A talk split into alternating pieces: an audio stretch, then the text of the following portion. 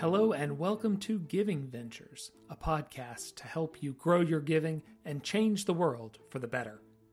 Each episode, we share innovative charitable efforts leveraging private philanthropy to solve public problems. I'm your host, Peter Lipsett, Vice President at Donors Trust.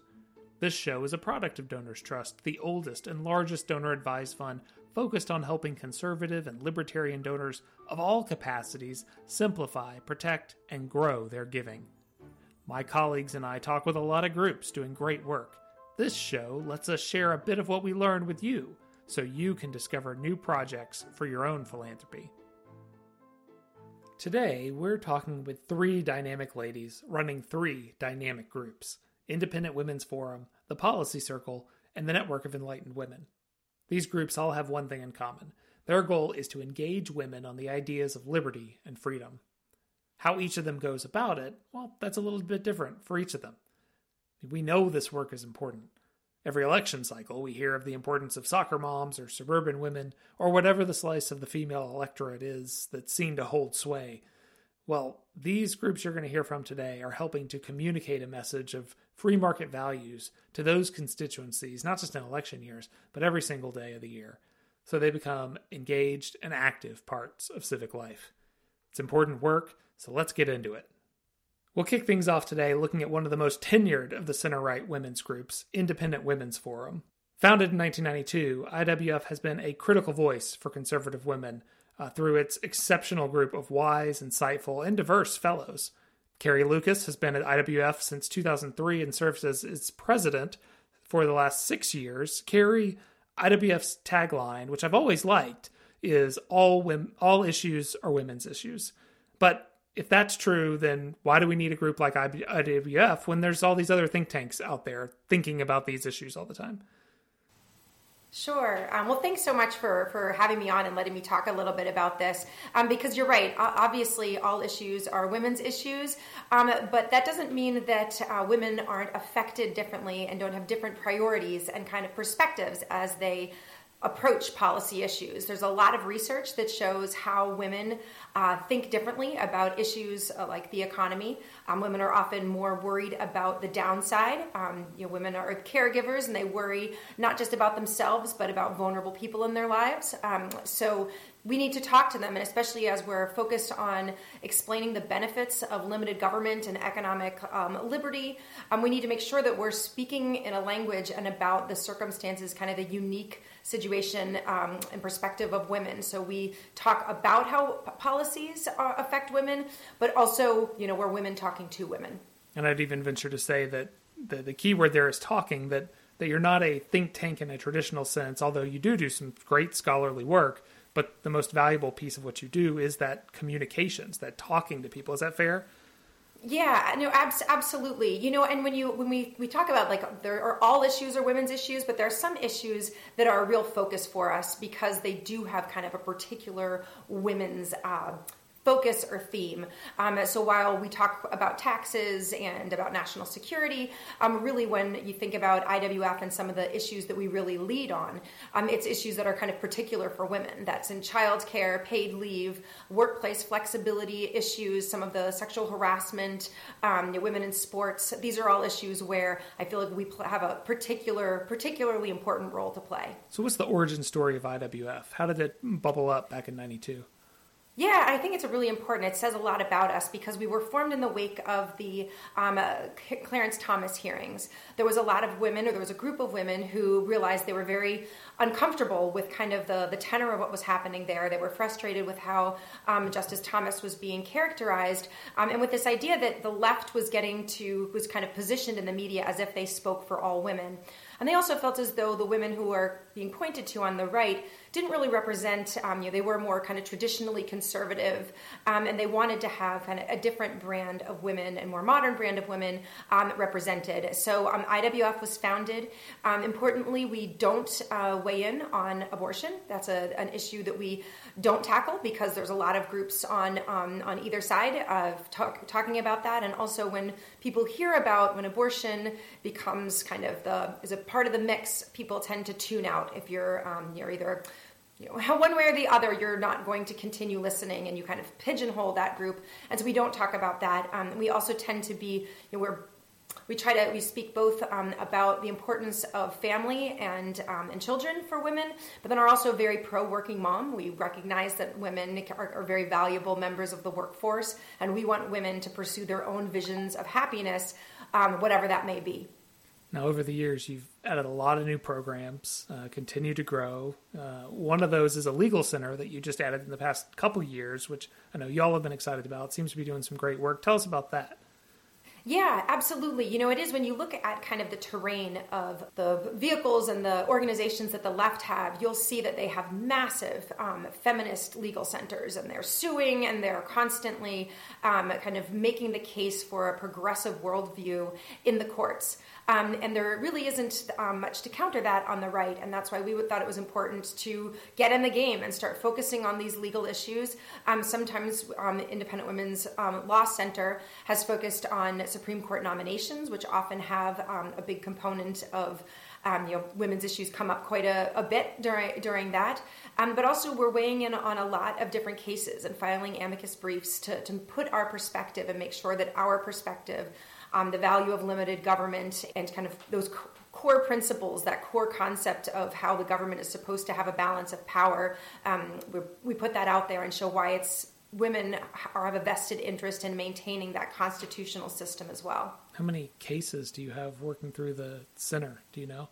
You know we have we are not yet large enough to initiate we haven't been initiating lawsuits on, on our own although that may change and with more support we certainly could could get in that game. Um, but right now we are mostly focused on amicus briefs and kind of breaking down complicated um, legal concepts. Well you're bringing in important voice uh, with the amicus brief in all of these. So I know that's important. So so the other thing that you've been building, really more much more recently, is this kind of activist network, if you can, if I can use that phrase, this independent women's uh, network. What what is that? It's more of a membership organization.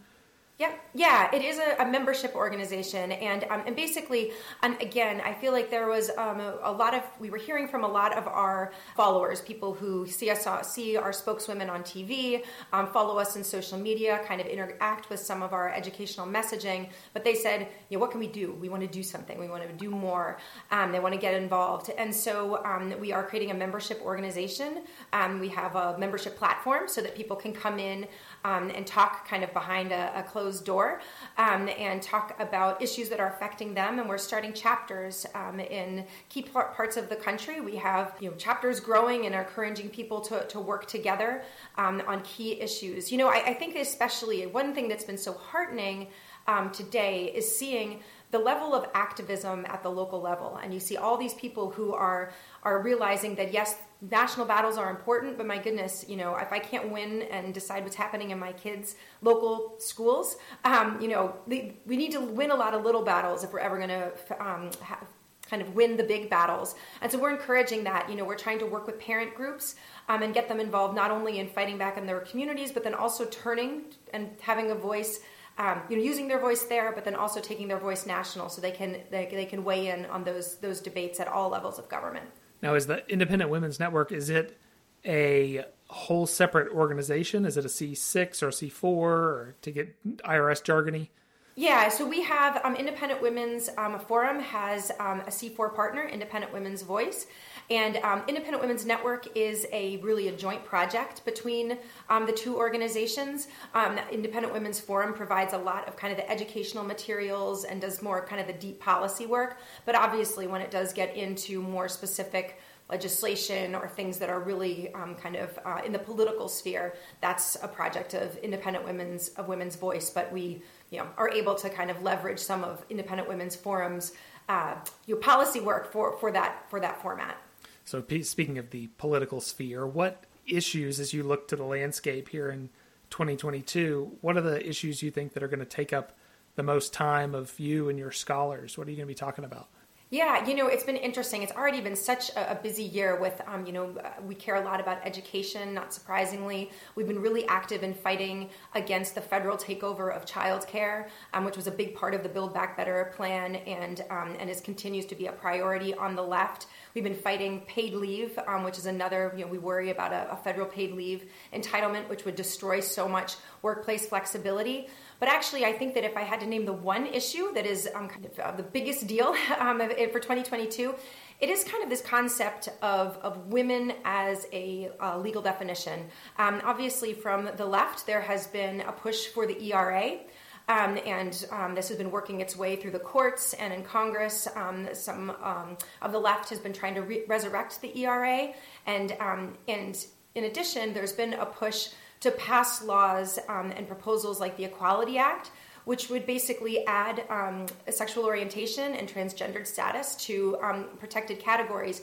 And we think it's really important that that we have a really healthy conversation about this um, because it's easy to become pigeonholed as being, you know, um, anti transgendered um, people or homophobic. Um, and that's not what this is about. Um, but there is a real concerted effort to kind of erase women as a legally distinct entity. And there obviously there there are legitimate reasons why women um, and biological women should be able to be recognized as a, a, single sex. The most obvious has been in women's sports, where there's been a lot of kind of high profile um, problems with. Um, with biological males being able to come into women's space, but there's also a, a real human rights issue in terms of prisons and homeless um, uh, like battered women's shelters, um, that this is something that we think it's important to stand up and speak on behalf of kind of the concept of women and make sure that we aren't erased illegally or erased from law as a legal as a legal concept. So that's one of the big priorities we have for 2022. Well, that's not a small fight. None of these are small fights, uh, but you are a big group doing big things, and we really appreciate all that you are doing at IWF and your whole team. And so, thanks for joining us, Carrie. Well, thank you so much for, for having me. I really appreciate the opportunity. Our second group reimagines what discussions around policy look like. Rather than stodgy talks by buttoned up policy experts at a podium, a typical policy circle event takes place in a living room with coffee or maybe a bottle of wine, plus a dense policy brief and some serious, honest, open discussion. It's engaging women around the country in policy discussions like no one else is, frankly. Stacy Blakeley is executive director of the Policy Circle and is here to help us understand it better. So, Stacy, why don't we start with the basics? Tell us what the Policy Circle is. Well, thank you, Peter. We're delighted to be here to talk about this with you. The Policy Circle is a grassroots 501c3 organization, and our mission is to inform and equip women uh, so they can be more effective and impactful civic leaders. And we do this in a number of ways. One is the roundtable model that you just discussed. Another is through a great deal of virtual and in person programming. And the third is through a proprietary civic leadership engagement roadmap that we've developed. So we can dig into those more. But really, at the heart of it, the Policy Circle is a community of women who care deeply about uh, their communities. They care about this country and they're interested in having substantive conversations. But at the end of the day, these are women that like to take action. And we are now uh, finding, maybe more than ever, that people are interested in understanding how government works, how public policies are created, but more importantly, how can they be more involved? And it's important to note that this isn't just a conservative women's club, right? I mean, you, fairly impressively, you guys pull in a pretty diverse group ideologically, uh, and but you don't also hide your pro market bias, which is which is still there. How do you pull that off? Let me tell you, it's my favorite part, to be honest with you, of this job, and that's the women that I get to interact with. They come from every stage and phase of life, professionally, from their leadership journey. But what I also love is we really have a culture of respect uh, respect for ideas, even if they maybe are things we disagree upon. But I think the reason that we're able to appeal to a broader group of women is because what we're doing transcends politics. Because at the end of the day, regardless of what your party affiliation is, we find women are hungry for facts. They're hungry for reliable information. And the Policy Circle briefs provide a great deal of content. As you said, some of these briefs can be a little bit dense, others you can read in 30 minutes. But we have a policy editor, and she spends hundreds of hours reading the white papers, sifting through news sources, looking at government data so that we don't have to. And we can sit down and click through this brief and get a really great overview of the history of an issue, what's the current landscape, and what are the proposed reforms. But you can click on every link in our brief, Peter. If you want to spend hours, it's open sourced. And so we found that women want to get together and they want to talk about facts, and that is policy. They don't necessarily need to be digging into personalities, which is often politics. And I'd say the second reason that we're able to attract women um, that may or may not agree um, is that we focus on solutions that are rooted in innovation, entrepreneurial values, and uh, quite honestly, things that work. And so, what we find is we're able to highlight free market solutions because they work. and we have the data to back that up. We're also able to highlight how impactful local level control is when it comes to addressing and solving problems. And I'll tell you, one woman we sat down with, and, and she had a very progressive viewpoint and she said, So you're anti big government. And I said, No, actually, we're anti inefficient government. And so any policies that lead to more inefficiency, that's not what we're going to highlight. But at the end of the day, you're supposed to read the brief and make up your own mind. So we find that's attractive to people, kind of regardless of where they fall. But we definitely attract uh, women who understand the power of entrepreneurial values, not only historically to get our country to where it is today, but as the best means for us to move forward and provide more opportunities um, for people, you know, across the board. Those briefs are legit. We, as you know, recently did an event with you, and you all put together a fabulous brief on donor privacy and some of the issues around charitable giving that was everything that we hoped it would be. Uh, I mean, it was it was well, perfect, and so and I to do that over that. and over again on all these issues is is pretty remarkable. So. I'm curious why you think it's grown so much. I mean, it kind of started in Chicago, I believe. Now you're in 44 states across the country. Um, you've got a dynamic set of founders, Sylvie Legere and others, who are great evangelists for the work. But you know, is it just the substance that you think has attracted people and helped you in a pretty fast track of growth, or what else has made the idea catch on? Well, you you struck on one thing that I think is really important is that we have three co-founders who are tireless advocates and champions, and and the the organization actually sort of started simultaneously. Sylvie Legere in a suburb of Chicago, and then Angela Braly and Kathy Hubbard in Indianapolis. And what these women did is they really brought together very interesting women. And from that initial base, we just have some of the most remarkable dynamic civic and business leaders. And so, what I'm going to say is one of the reasons that we continue to grow, it's the quality of women that we attract because this has really been largely word of mouth. Like, we don't advertise, we don't have a PR firm, right? This has been women get together and they're like, wow, I'm so impressed with the brief, as you said, that really is sort of our marquee product. But then they're also impressed with the the thought leaders we bring to the table. But I'll be honest, at the end of the day, it's the other women. And when we gather in person or virtually, that's the feedback we get. And what's developing out of this, Peter, that I think has led to the growth is that women have this authentic connection like they find an ally or they find someone else for instance that's really concerned about a similar issue. And you'll have a woman in Kansas talking to a woman in Florida and they're trading stories on how they've been effective in addressing an issue in education for instance. This just happened.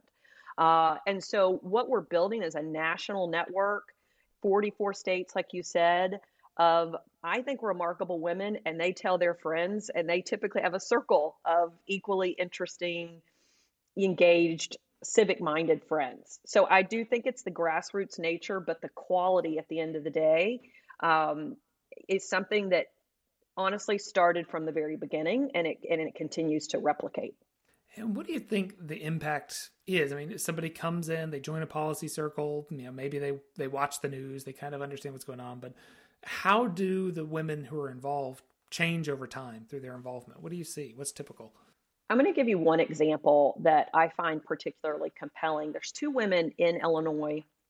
One is a seasoned state, uh, she was a senator, state senator. And so she has been a lawmaker. She served in numerous elected roles. So she comes to the policy circle. She's already very savvy. But what she liked were the briefs. So she joins a circle. She makes friends with a woman named Vasavi. And Vasavi is an Indian American immigrant who really felt like she was lacking in even fundamental constitutional knowledge. She wanted to build her civic knowledge. So she joins this group. Okay, fast forward, they've spent two years together and built friendships in their circle. Well, Vasavi decides she wants to run for mayor of her suburb. And with Darlene, who's this seasoned legislator, they work together. But we also have our civic leadership engagement roadmap. And I alluded to that earlier. And this is something we launched last year. Vasavi participated in this program. And it's a three month asynchronous learning, right? So there's virtual gatherings where you have about 30 other women and um, you develop kind of mastermind groups within it, but you develop a peer group. But the curriculum is really designed so that they start with the Constitution. We partnered with Hillsdale to do a constitutional course at the beginning. And then, versus a lot of passive sort of programs out there, these women have to go into their community, develop town hall relationships, meet with elected officials. And so it's a real combination of learning and doing. And so through uh, her circle involvement and then this civic leadership engagement roadmap framework, Vasavi took a leap. She ran and she narrowly lost. And what was interesting though is Darlene, kind of a veteran of winning and perhaps not always winning office, had used this platform you now have, right? She had an elevated profile. She's now teaching civics to the Indian American community that she's in and and spreading the the power right of understanding founding principles and so that is one example i know it's long but i love that story because it's really two unlikely uh, sort of friends linking arms and using the policy circle framework to launch themselves in a in a whole new way that's a great story and a great example of of what you've built and, and how it can launch folks so uh, kudos to you and the whole team for everything you've built and stacy blakeley appreciate you being with us today well, it's been my pleasure, and we certainly appreciate your collaboration and partnership, Peter. We'll round things out today by traveling to campus. Listeners know well the struggles of conservatives on college campuses around the country. And while there's a lot of groups actively engaging that crowd, the only one I know that is focused specifically on female co-eds is the Network of Enlightened Women. I'm joined by president and founder of the Network of Enlightened Women, or NEW as it is better known, Karin Lips. Karin, let's go back to the early days of the organization. What was it you saw or, or that you experienced on campus back when you were an undergrad that led you to found New? Well, Peter, thanks so much for having me with you today. Uh, New started 17 years ago now when I was a student at the University of Virginia. I had interned in DC, loved being around women who cared about policy and weren't necessarily just throwing out kind of the Democrat and Republican one liners, but we're really talking about how the issues affected women. And I returned to UVA. There was a women's center and women's studies departments and women's groups that were supposedly there for the benefit of women. But instead, I quickly realized they had one vision of what women should believe, a, a progressive view that made me want to start something for conservative women. So that's when I started New as an intellectual home to read about the women who were left off our college syllabi and to talk about conservative ideas. And I really believe now, Peter, that young women and women in general are, are key to the future of freedom. The left is using women and women's groups to promote their vision and it's important that uh, conservative women have a means to speak up. So we'll get into what New is doing on a day to day basis. But, but I'm curious have you seen 17 years later, are the challenges for conservative women on campus the same that you were experiencing? Are they worse? Are they any better? Unfortunately, they're worse. And I'll tell you why, Peter. It's because years ago when I started this, it seemed like the left just wanted to ignore conservative women or engage um, somewhat in a battle of ideas. But now it's as if the left finds conservative women personally offensive and wants to stamp them all out. Uh, we're hearing from our students on campus that they're facing immense pressure, not just from faculty and, and administrative administrators. And you know, we've seen the studies about um, how many more liberal faculty and administrators there are. But a growing problem now is that the students themselves are becoming the censors, uh, not just in you know politics classes, but in sororities and in social groups and in dorms.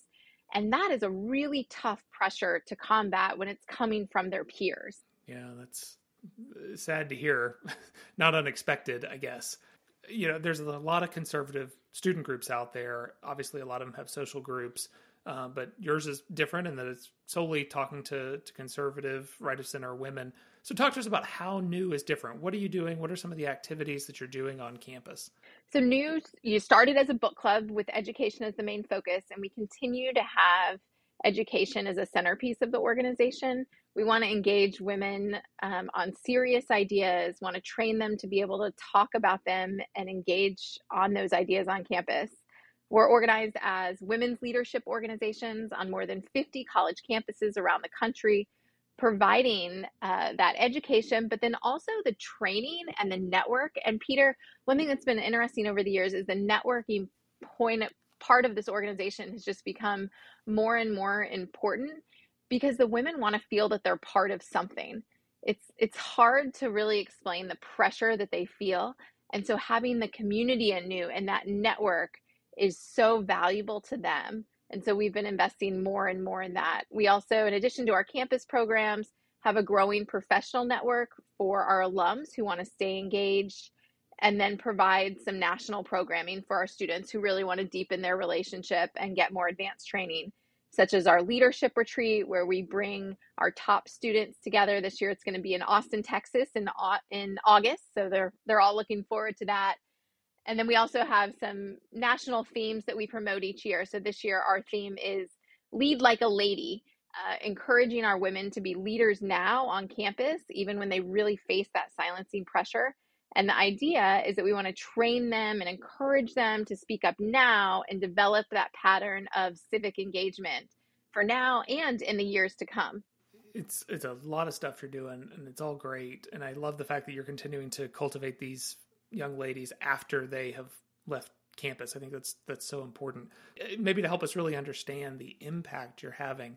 Is there a good example, a good story of someone who has gone through the new program that that's kind of had their trajectory change thanks to the work you're doing? Yes. Let me share a story of, of one of our current students, uh, Franchetta Groves, who is a junior at Catholic University in DC.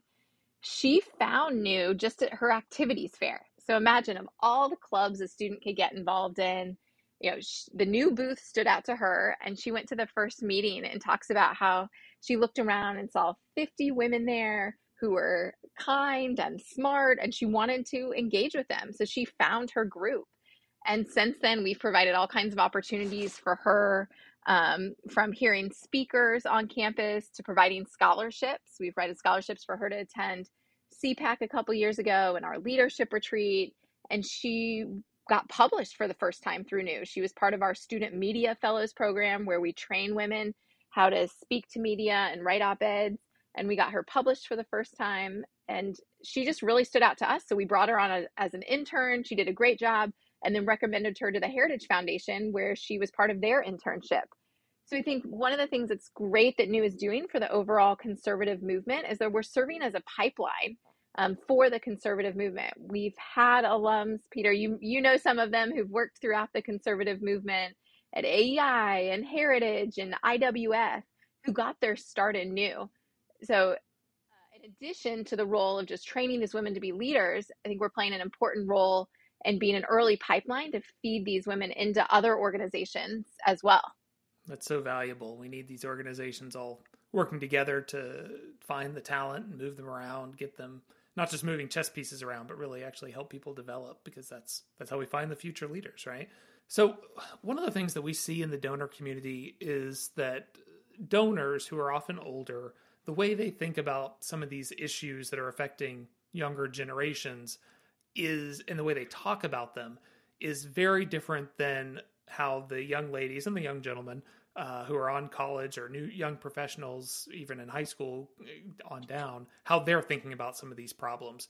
Do you see any of that? Do you have any uh, generation gap, if you will, between the donors to your work or the, the maybe older activists to the people who are on the ground?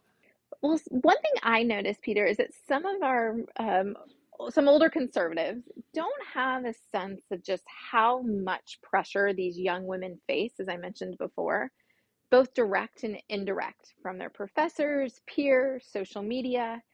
And that pressure is something that we're facing. And it's something that we have to engage directly. We've got to provide that community. And it makes having a women's focused group so important. Many of our students are part of other conservative groups and go to those programs.